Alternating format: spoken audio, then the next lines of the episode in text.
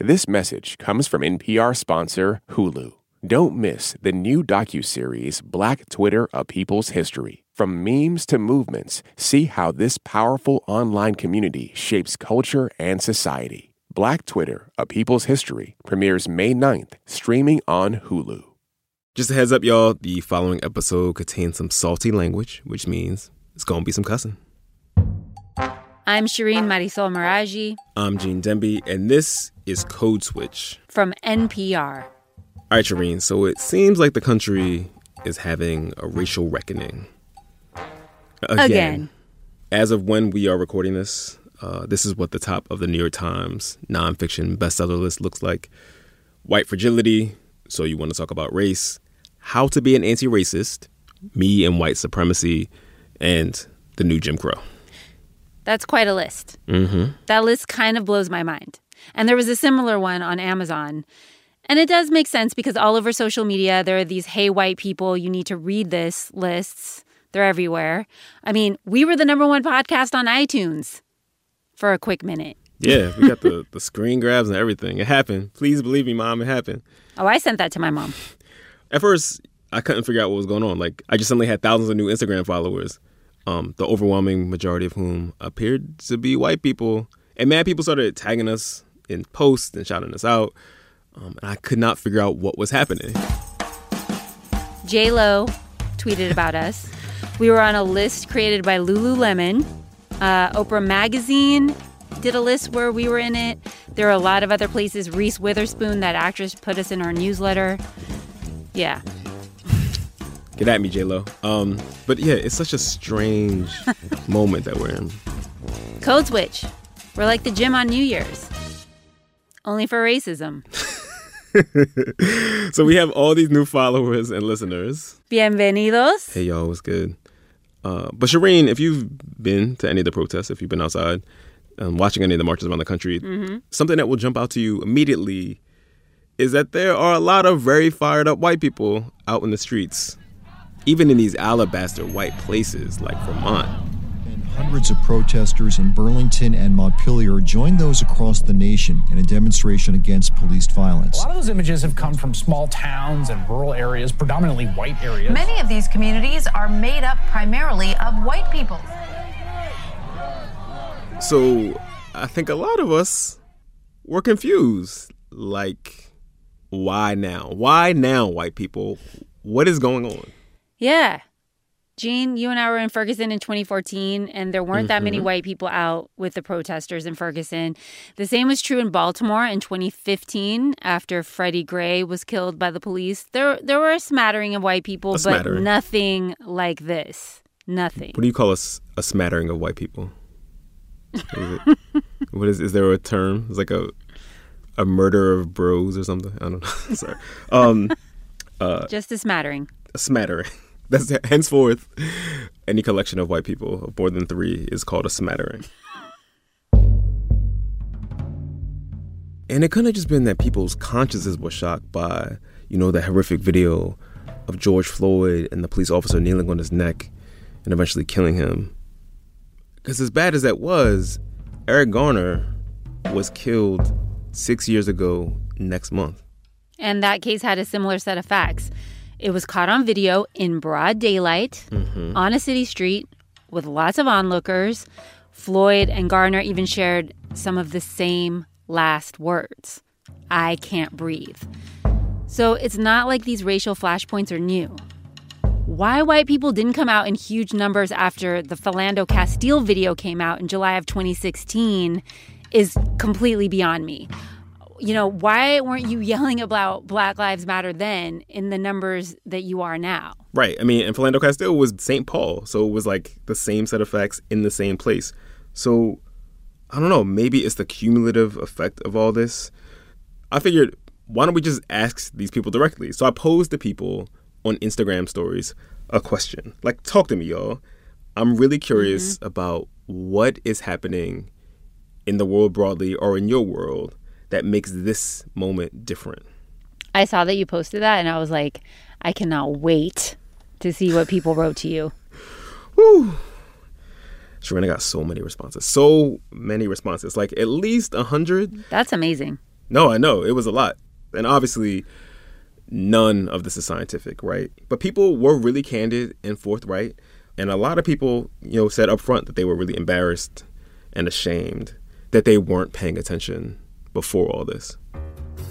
You know, I wanted to think that our podcast moved the needle in just a little bit of a way, and maybe a bunch of people decided to, I don't know, diversify their friend circles over the last four years of listening to us. it's so funny. You got jokes, Shireen. Why not? No, I know. Come on. Let's be real, Shireen. Like that's this did not happen because people have browner circles or blacker circles. Only a handful, maybe like five or six people, alluded to having browner or blacker circles over the last few years is part of what changed their stances on these things, which what moved them. I want to point out that there were three dudes actually who said that their partners, who were women of color, finally called them out for being silent and for never speaking up on any of this stuff. Hmm. Finally called them out. So how long were these couples together? Whew. So um, two of these couples were married. So pretty, these are pretty serious Mm. relationships. That really makes me want to talk to their partners who put up with this Yes. behavior for what seems to be a long time. Partners, if you're listening, DM me. I have a lot of questions for you. So many questions. But I think this question you just posed about what people's social circles look like gets at one of the three really big themes that I kept seeing over and over in the responses. Three big themes. Right. All right, what are they? Okay, so the first big theme is that white people are being moved by other white people. So here's what a woman named Carrie told me. I think right now it's like cool to be anti-racist amongst white people, especially white women. So engaging in it is likely that maybe has its ulterior motives for some, which I suppose is better than nothing if a virtue signal eventually becomes a genuine action. But all I know is that nine out of 10 of my white friends are engaging in real ways when maybe three out of 10 were even talking about it last time. Hmm. In our mm-hmm. episode about interracial friendship, we talked about that study that found that about 75% of white people have zero friends of another race. None. Yep. So if white people were being nudged on these things, it probably most certainly would be from other white people because that's who is Right. in their social circles. That's who they know, right? That's who they kick it with. And that's what people kept saying. There were more white people in their orbit who were being vocal, who were sharing hashtags, who were going out to protest. And so there was this current that they were sort of being pulled along by. Yeah, and it goes beyond people folks know. All these mm-hmm. brands were also putting out statements about Black Lives Matter. They were posting black squares on Instagram in solidarity with the broader movement. You know, even problematic mm-hmm. brands like Lululemon, the NFL, NASCAR. NASCAR. Yeah, so it felt like this messaging around this moment was just everywhere, even if it wasn't from people that you know. It was just like in the atmosphere. So peer pressure. Yeah, and not just peer pressure though, like peer permission. A lot of mm. people said that they started thinking about these really big foundational problems in American life. A while ago, they said that either Trayvon Martin's killing or Ferguson was a turning point in their thinking about a lot of stuff. And they said, you know, they had often been the only lonely white person mm. in their social circles or their family who would speak up about stuff or they would be too scared to speak up or too scared to post on social media about this stuff because they thought it would be seen as unprofessional or would like you know cause a lot of commotion. But now what people kept saying over and over is that as more white people around them are speaking up. There's more room for them to say the stuff that they've been thinking for a long time. There's more space hmm. for them to actually be vocal about these ideas one person wrote quote it became inappropriate to be silent and seemed like there would be less social repercussions from being that white girl who was always talking about race inequality which is extremely uncomfortable and embarrassing to admit Thinking about this, one other thing that's worth considering is that even before this moment, it did seem like something was happening in white public opinion. There was that study published in the New York Times mm-hmm. in 2018 that showed that white Democrats, in particular, have gotten much more liberal on issues of race and discrimination in the last few years. Mm-hmm. and just last week there was a study from Pew that found that 60% of white respondents said they were at least somewhat supportive of the black lives matter movement So, white people, even in their all white spaces, they're moving, they're changing, and that could be pushing more white people to move. yeah and i think that pretty much jibes with what people were saying in my dms But why? Why is this happening?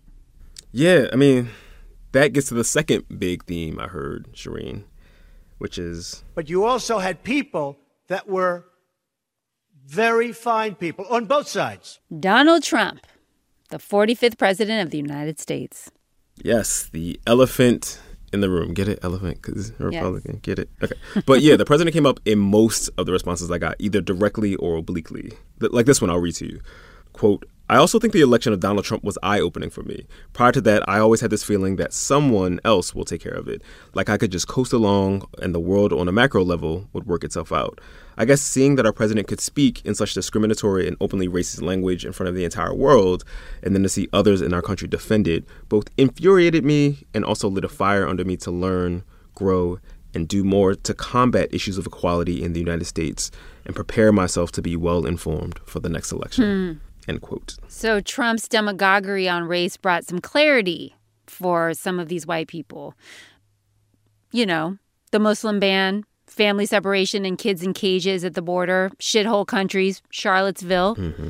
Good people on both sides, which we just heard. Mm. Uh, throwing paper towels at Puerto mm-hmm. Ricans after Hurricane Maria.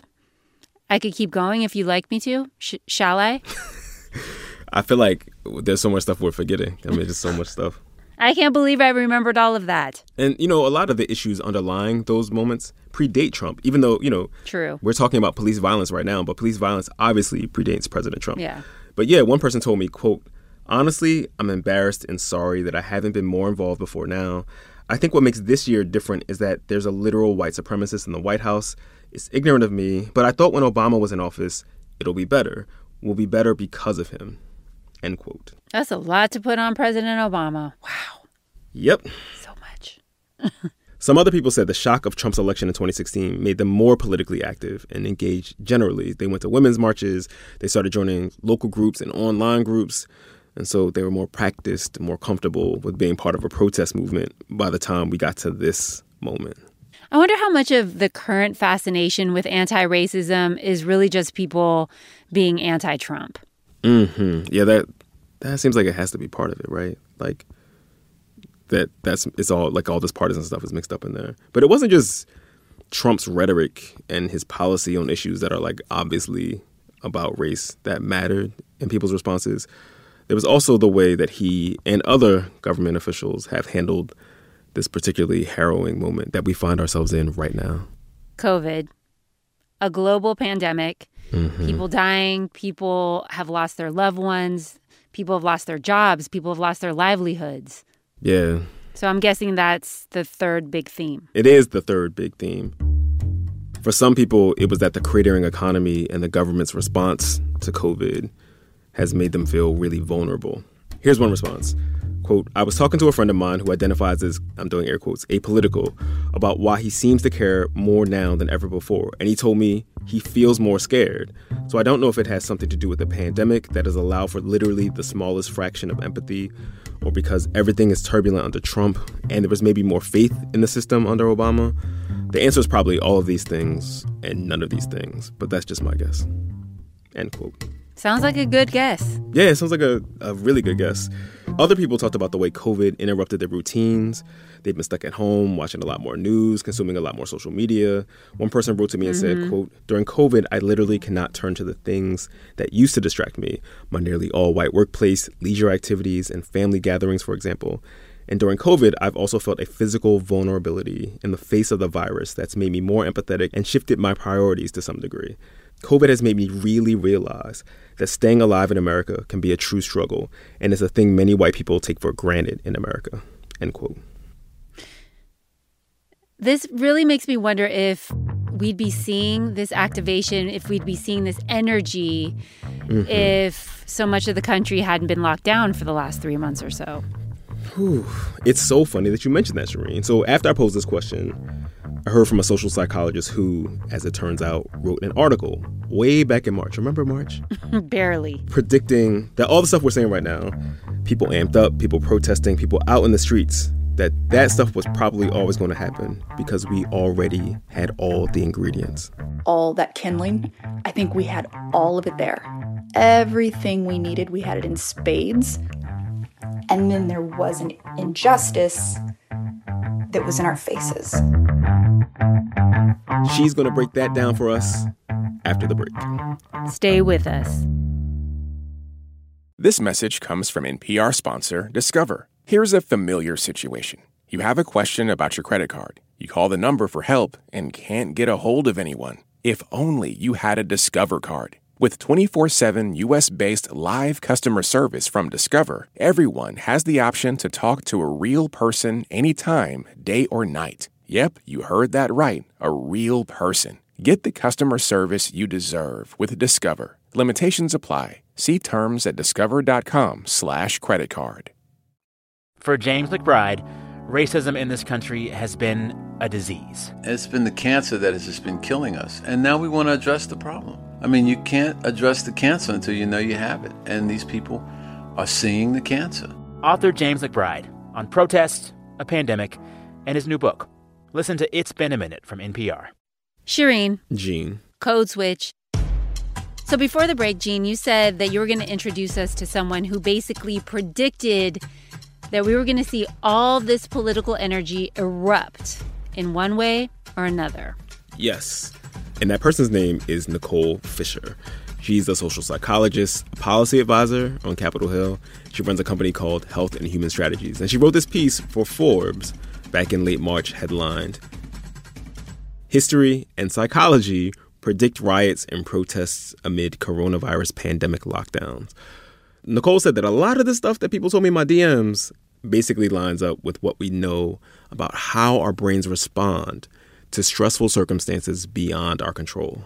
A lot of people think of this as what we often say the fight or flight response. And so basically, what's going on there is your sympathetic nervous system kicks in immediately. And that's the stuff you can't control. So your heart rate, your pupils dilating, blood pressure. So, what does fight or flight have to do with protesting racism and police brutality? She told me that human brains love the status quo. Like, even when the status quo was not helpful, even when it's not beneficial, we just don't like the interruption of routine. And so, quarantines and lockdowns, those are things that are imposed on us. So, those are interruptions of our routines. They're not voluntary. Ah. They make people afraid and frustrated. Just like you see often in prison populations when placed in lockdown, we go through a very predictable set of responses, and you know, adrenaline and stress hormones like cortisol kick in. When people are scared, when people have feelings that they are very uncomfortable with, um, it often leads to disorder.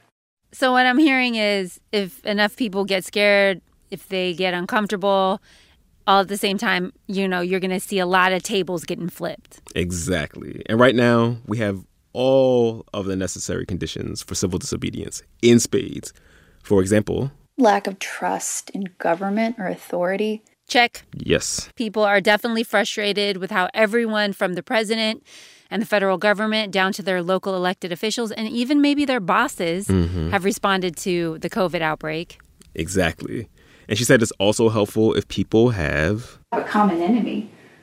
I'm a Tar Heel. Anyone who hates Duke, we're friends. We're good. I don't need to know anything else about you. You don't like Duke, I don't like Duke. We're on the same team, essentially. Like we rally around having a common enemy. So the guy wearing jersey number 45, perhaps. exactly. The next thing is shared grievances. And this one I think makes a lot of sense. People in similar situations, and that can be financial, political, sexual, you know, racial, whatever it is, that uniting factor gives people a shared identity and a shared purpose. And it can only be one issue. That feels very related to the common enemy thing. It does. And that is related to shared intensity. You can have very strong feelings, but when other people around you have strong feelings, they start to feed into each other. Yeah, everyone's mad and they're all mad on Zoom together or on, you know, WhatsApp, text threads. Mhm. Everybody's venting in all of these various ways. And this anger and anxiety, it's spreading and it's multiplying. Right. And Nicole said that that multiplying is actually a big factor too, because there's safety in numbers. The more people who are upset about something alongside you, the more being outspoken or angry or being unruly doesn't really stand out. Which is what people were saying to you about peer pressure and permission. Yeah. If all your friends are posting ways to be anti racist on Instagram, if they're all out in the streets marching, you're less likely to be the one in the spotlight. Right. Everything is collectivized. And plus, when it comes to public protests right now, there's even more anonymity out on the streets because people are wearing masks. I think there are a lot of white people who, whether it's that they didn't have free time off of work or they weren't really fired up or they didn't feel like they had permission, maybe they felt like it wasn't their space. All of a sudden, you have an introduction of a lot of white people who are also angry with the government. They're angry with authority. Now you're forced to wear a mask, you're anonymous, and away we go. And if these are the conditions that help create protest energy, Nicole said that pandemics throughout history have helped supercharge that energy. Hmm. In Moscow back in 1771, much of that city was placed under quarantine after an outbreak of plague. There was civil unrest and riots. In the 1800s, she says there were six different cholera pandemics around the world and at least 70 riots associated with those outbreaks. In Milwaukee in 1894, there was a smallpox outbreak. So the city went under lockdown and. Let me guess unrest and riots. Yep. In 2014, there was the Ebola outbreak in the capital of Liberia. I think about 70,000 people woke up one morning and basically found themselves blockaded in. And it was a very poor area, and they created buffer zones and checkpoints.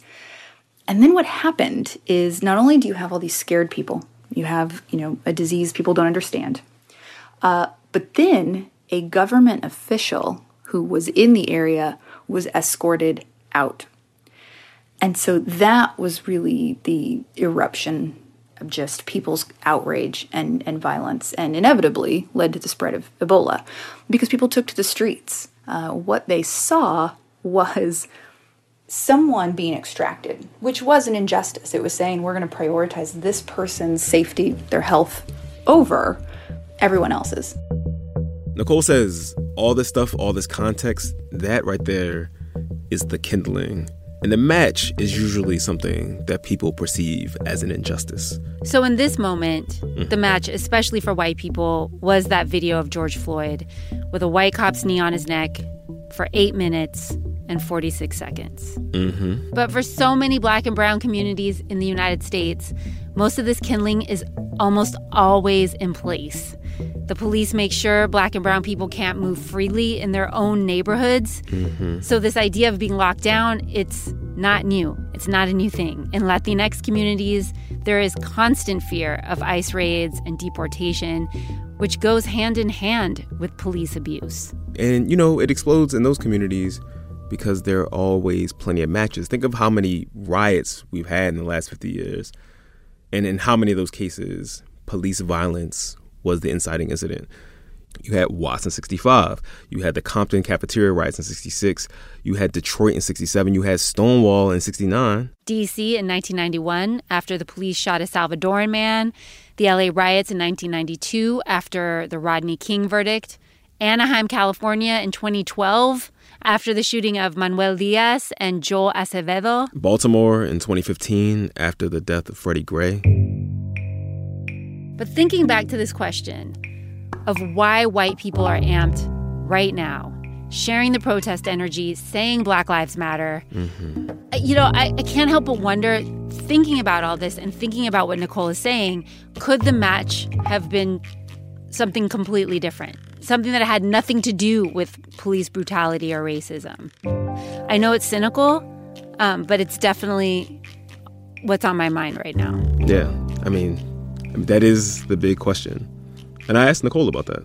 I don't want to detract from some people who I think have actually learned over the years, but I really do think that it, this pandemic is the reason so many white people care.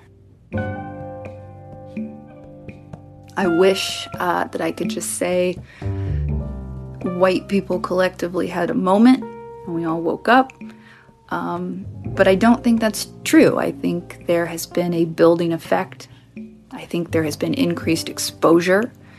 I think, um, you know, more imagery, more engagement. I think all those things are part of the equation. But at the end of the day, I really do believe um, it is the shared. I feel like anger is too simple of a word, but I'm going to use it the shared anger of the collective. It really means something right now. And anger is a really hard emotion to sustain for a long time. Yeah, if the people we've been talking about in this episode go back to their jobs, they go back to their regular lives, they have their regular distractions, and if, you know, they vote President Trump out of office, what then? Right. Will they still be angry? Will they still want to fight racism?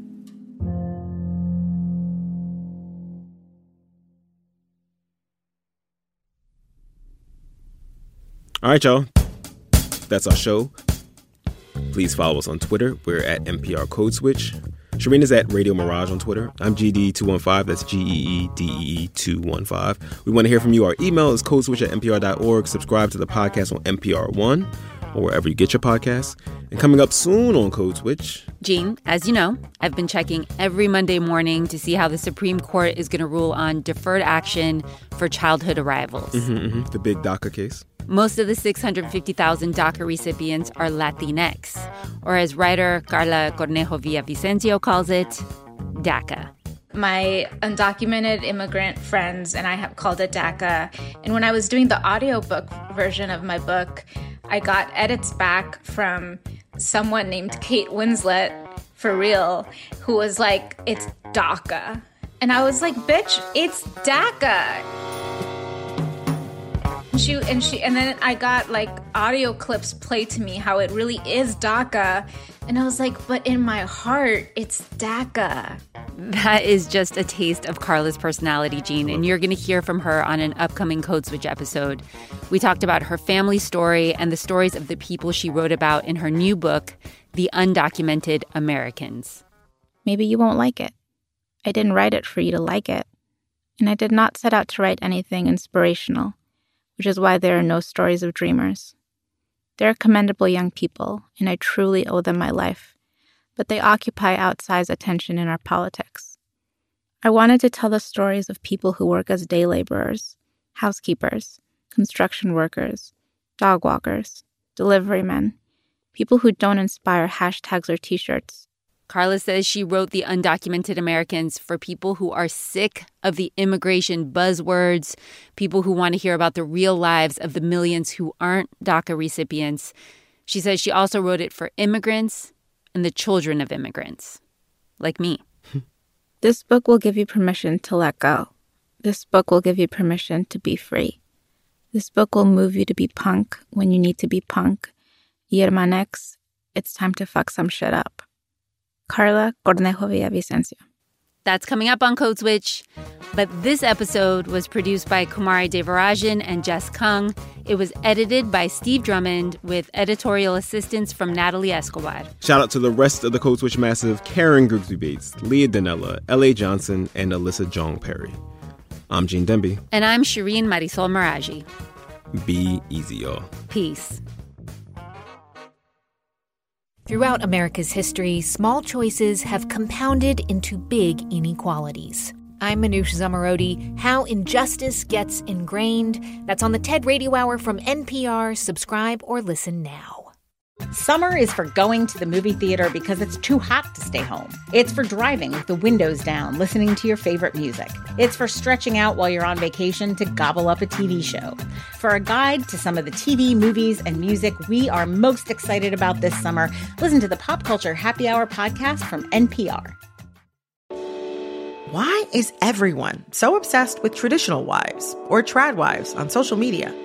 This week, we're talking about the viral videos of women making marshmallows and mozzarella from scratch, and how behind the sheen of calm kitchens and cute fits, there's some interesting pessimism about our modern world. And that's worth digging into. Next time on It's Been a Minute from NPR. Taylor Swift has dropped a new album. She is the biggest pop star in the world, and everything she does makes news. I gasped. I was like, oh my God, I've been there and you can identify with it. For a breakdown of Taylor Swift and her new album, The Tortured Poets Department, listen to the Pop Culture Happy Hour podcast from NPR.